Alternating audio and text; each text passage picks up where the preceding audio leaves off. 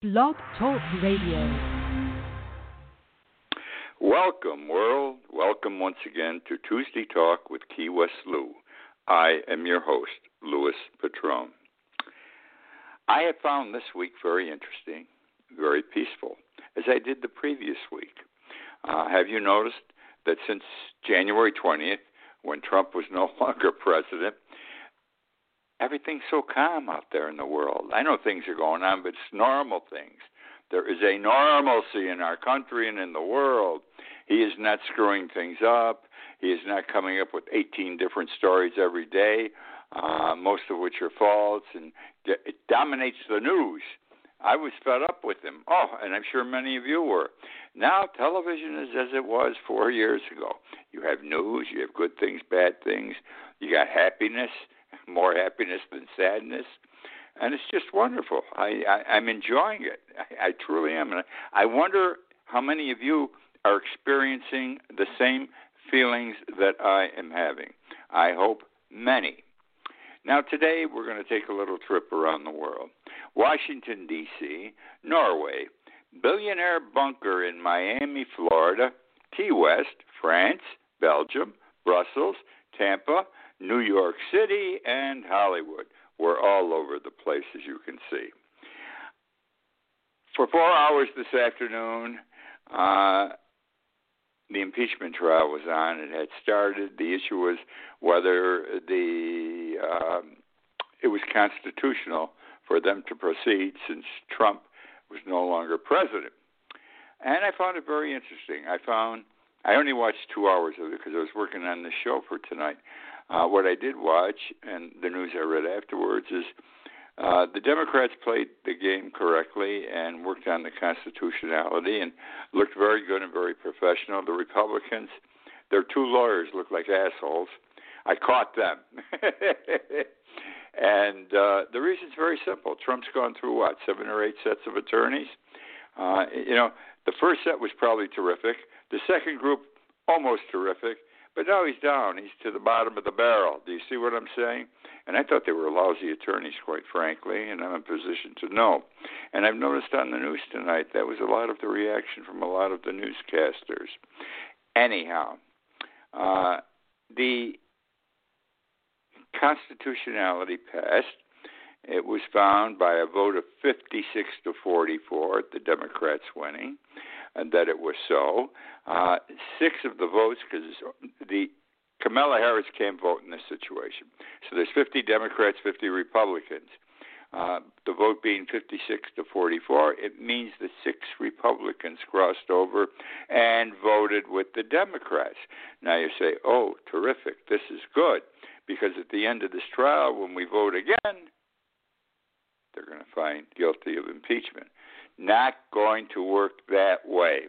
The reason is the Constitution requires in this situation that you can only impeach a president by a two thirds vote, not a majority vote.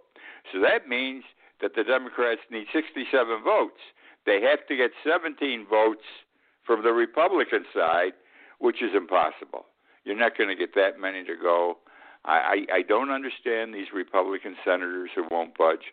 They've seen the videos. They know what happened. Most of them were right there in the chambers that day, uh, but they don't accept it.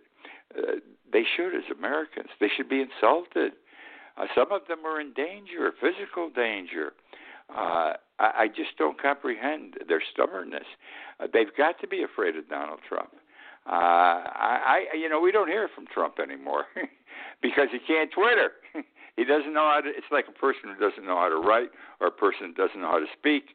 He has to Twitter to communicate, and he never developed that talent, or he lost it. Apparently, is a better way of saying it. So it isn't going to happen in the end, but the country again will get the true story, point by point, of what happened. We all think we do know. I believe we're going to have some surprises that are going to come out during this week. So that is the story with the impeachment. Now we go Nobel Peace Prize. You recall last year Donald Trump was nominated for the Nobel Peace Prize. I thought, how can this be? I mean, really, how could it be? Uh, as you appreciate, and I explained to a lot of people on the show last year and wrote in my blog, the uh, there's 300 to 400 people nominated for one award, maybe two people for one award a year. So I didn't think Trump had any way of making it last year. And I figured he had some friend from around the world to nominate him, which was the case, I forget who. It's very easy to nominate someone for the Nobel Prize. Someone could nominate some of you people. Someone could nominate me. If you you got a high position in a college or full professor, if you have a political post of any consequence, things like that, you have the capacity, the ability to know, nominate someone for this prize. So last year Trump got nominated. Of course he didn't win, but he said, you know, I was nominated. It's a thing to be proud of. But if you know the background, 300 to 400 people are going to get nominated. You are not impressed. Well, comes this year. Uh, this is even more interesting. We start with his son in law, Jared Kushner.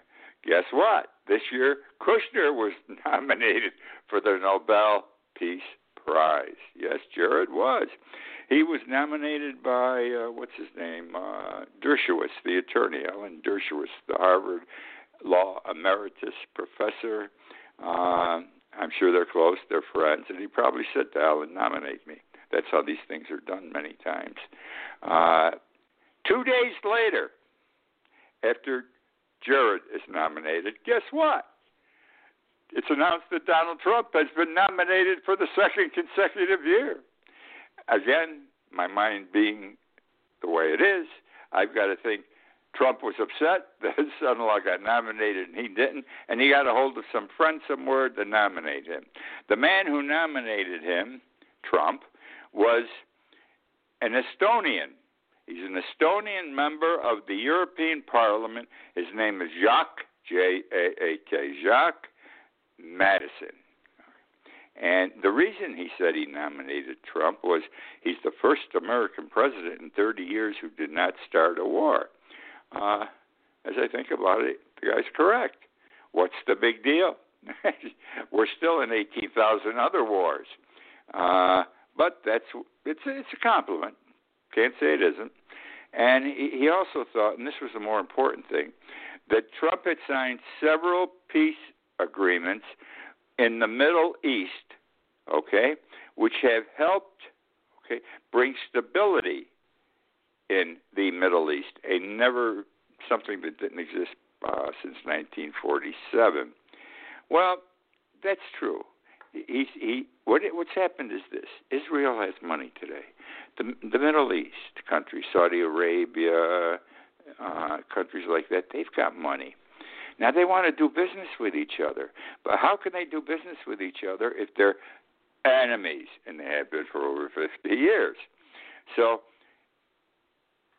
uh, Jared, on behalf of Trump, made a deal over there so they entered into an agreement. I talked about it last week. Israel and the Middle East countries. It, it's a non-committal agreement. Something like that is the terminology. It's it, it's not a contract. It's not a treaty, but it's that they're able to do business with each other. So now they're both both sides are going to make money, and Jared probably also in the meantime, and that's how that works.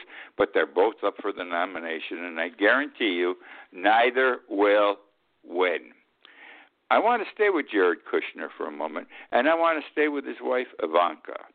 Uh, I was always under the impression, and I know I'm correct, and you know I'm correct, that when someone goes to work for a president in the White House, and don't forget that Jared and Ivanka were senior advisors, they were right in the Oval Office, around the Oval Office, uh, with uh, the president.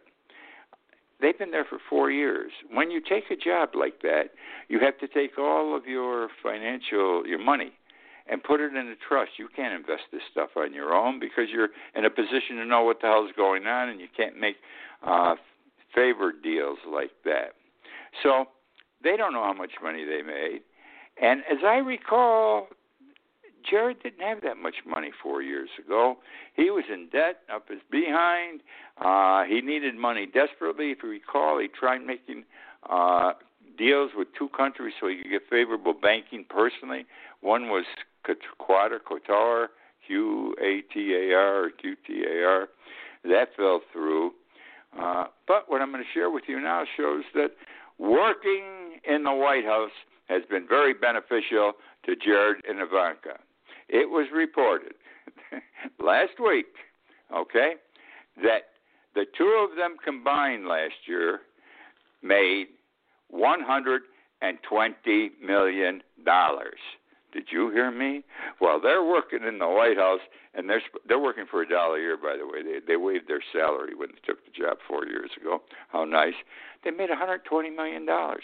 How do you make 120 dollars million dollars while you're working in the White House? You got to be breaking the rules.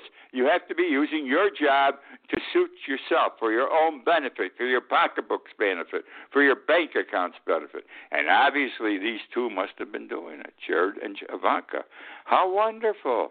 How wonderful! They these are the people I, I talked about this a couple of weeks ago. They bought a lot in, in Miami in a place called Billionaire Bunker. That's the name of the little island in, within Miami. Paid and they only bought a lot to build a house on. You know what they paid for the lot? Thirty-one million dollars. Now I wonder where the hell they get this money. They probably paid cash for it, earning the kind of money they did. Right, which now brings me to Pebble Beach. Most of you uh, have heard of Pebble Beach. It's the fantastic resort and country club, golf club. Golf clubs is what it's best known for. In California, uh, it's, I think, north or south of San Francisco. I have been fortunate to have played golf twice at Pebble Beach. Wild. Okay, this is what I want to tell you because the Pebble Beach, Pebble Beach tournament starts Thursday this week. It's called the Pebble Beach Pro Am. It won't. That means that each pro has an amateur partner, and they have that going on also during the professional tournament uh, as teams. This year, because of the coronavirus, uh, there will be no amateurs playing. It's going to be strictly the pros. Pebble Beach will strictly be pros this year. Begins Thursday, runs through Sunday. Um, tough course. That's why I'm sharing it with you. Not sharing it because I played it twice. It's a tough course. It is without a doubt the hardest course I have ever played on. right? No question about it. Uh, so you can appreciate what I'm saying. I am the world's worst golfer. I acknowledge it. Uh, I'm ashamed to tell you my handicap. It's that bad. I am the world's worst golfer, but I don't care.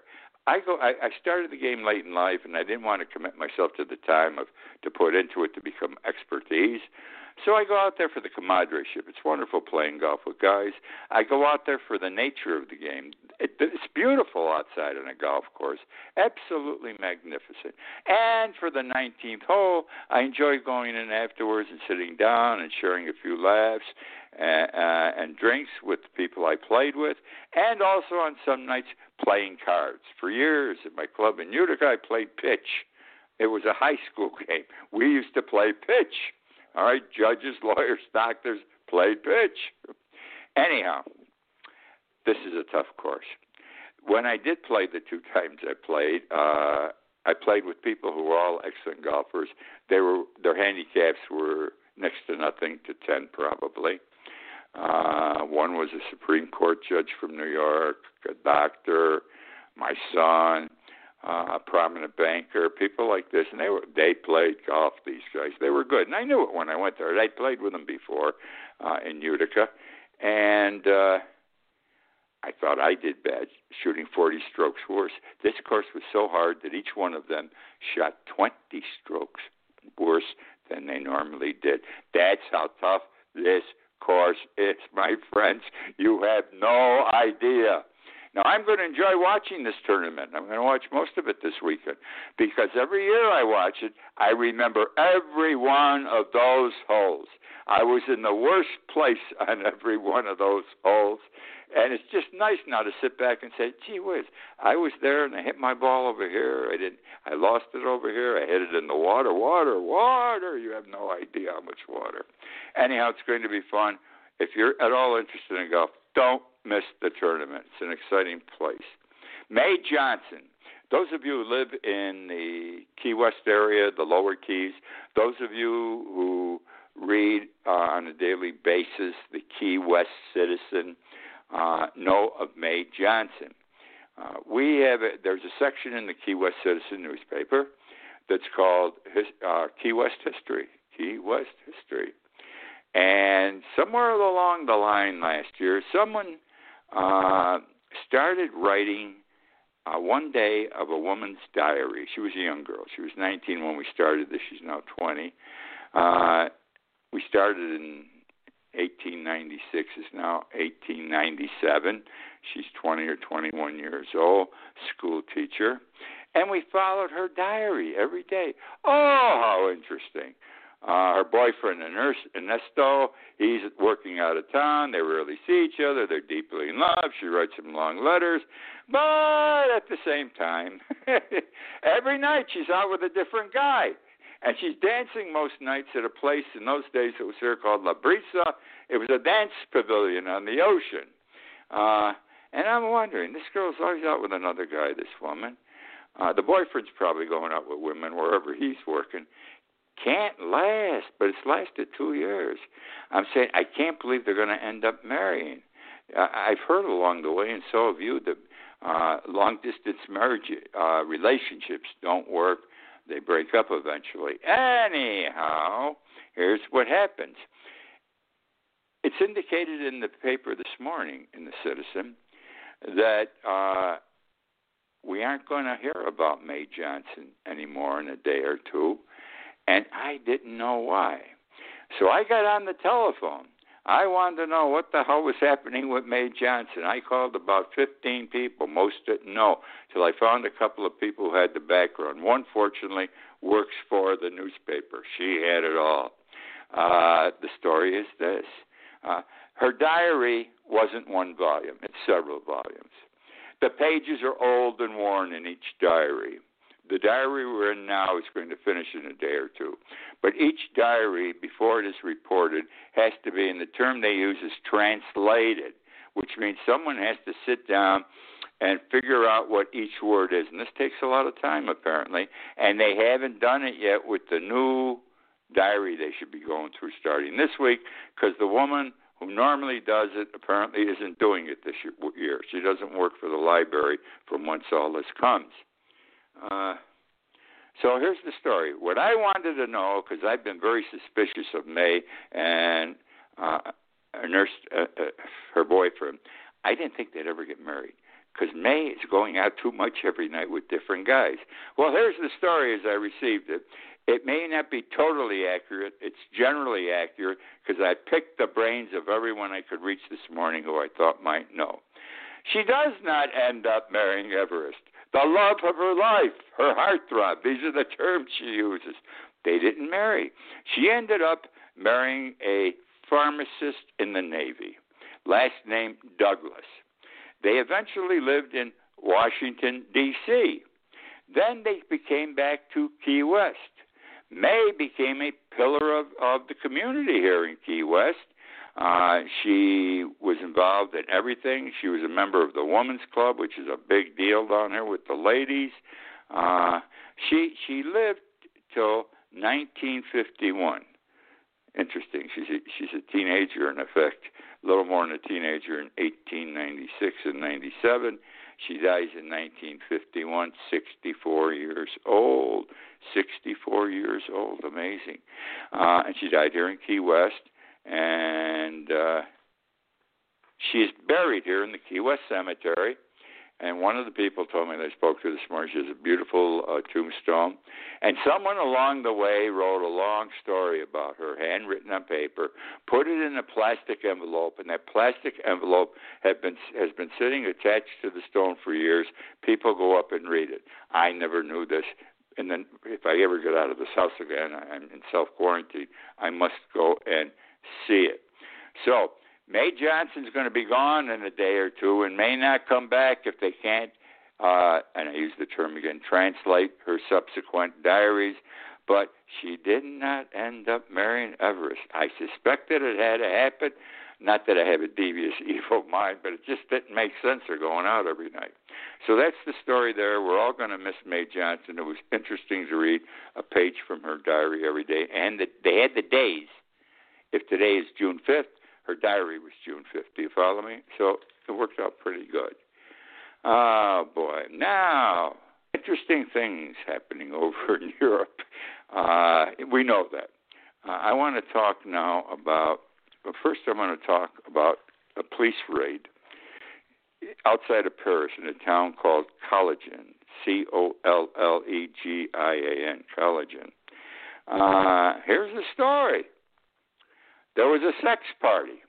The police described it as an orgy. I think it probably was a swingers party. 81 people. They had rented this huge warehouse and they were partying. Uh, for some reason, the police raided it. Uh, must be this is against the law, this kind of sex.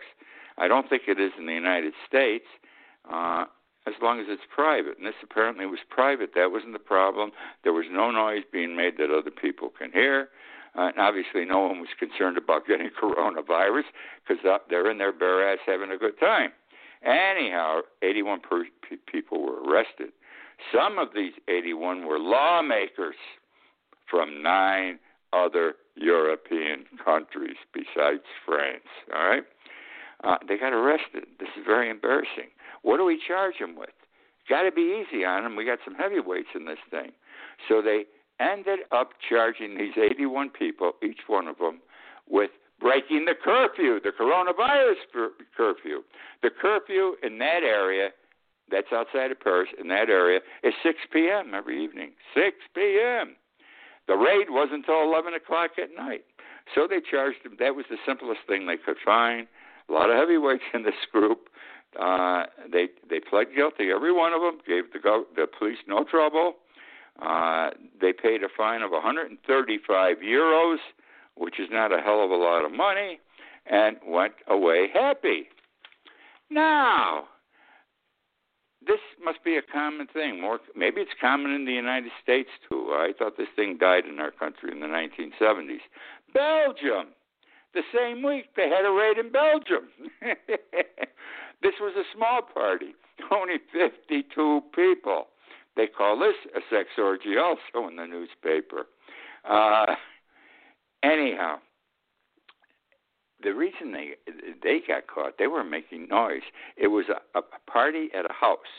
They had 52 people. There must have been a big house. They were making a lot of noise, and there was a COVID 19 clinic across the street and neighbors' houses around, and apparently several of the neighbors complained to the police, so the police raided the place. Everyone there was from France, except for two people. Uh, turns out, this is what my reading showed up this week, that Belgium is the sex orgy capital of the world today. Yeah, it has a reputation for sex parties. They call them with a French word. They name it P A R T O U G E S. Partagoes. I am not pronouncing it correctly. Anyhow, this isn't the end of it. This isn't the end of it. Now there's a party in Brussels. This is all within a two week period. We have a party in Brussels.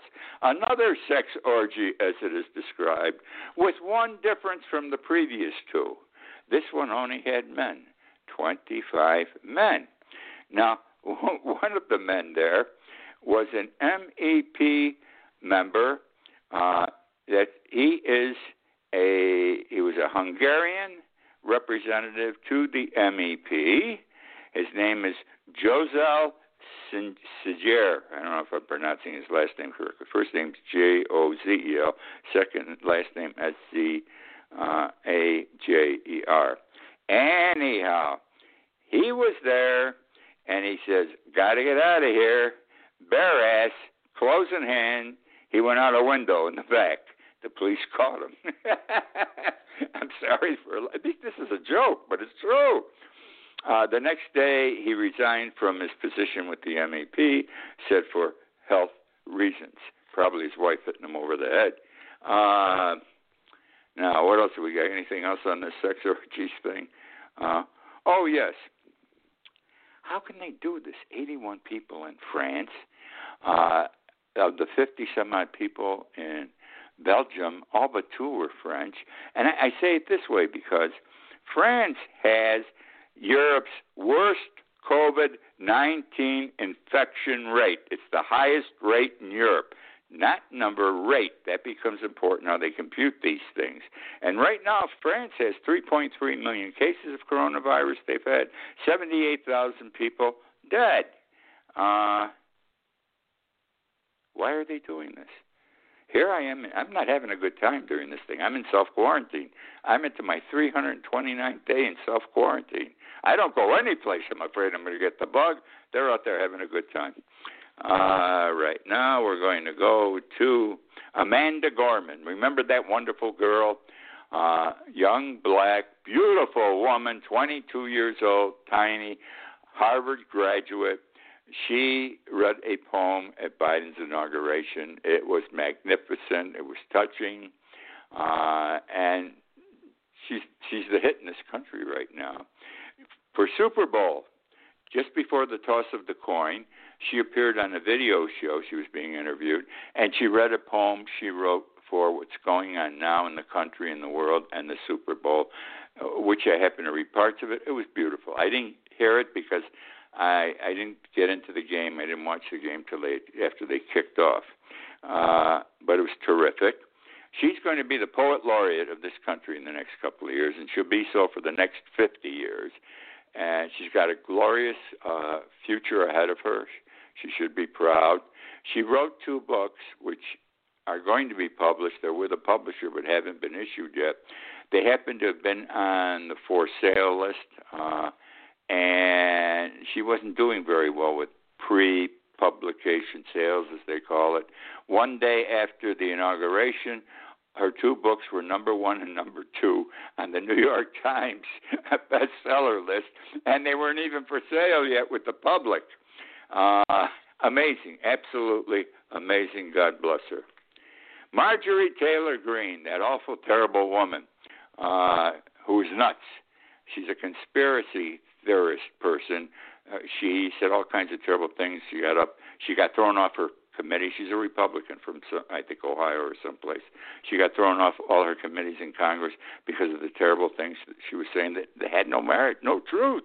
You had to be crazy to believe them or say them. So the next day after she got thrown off these committees, she stood up and in Congress before everyone said, "I'm sorry. Oh my God, I didn't realize these things were that bad. I'm terrible sorry. Never do it again."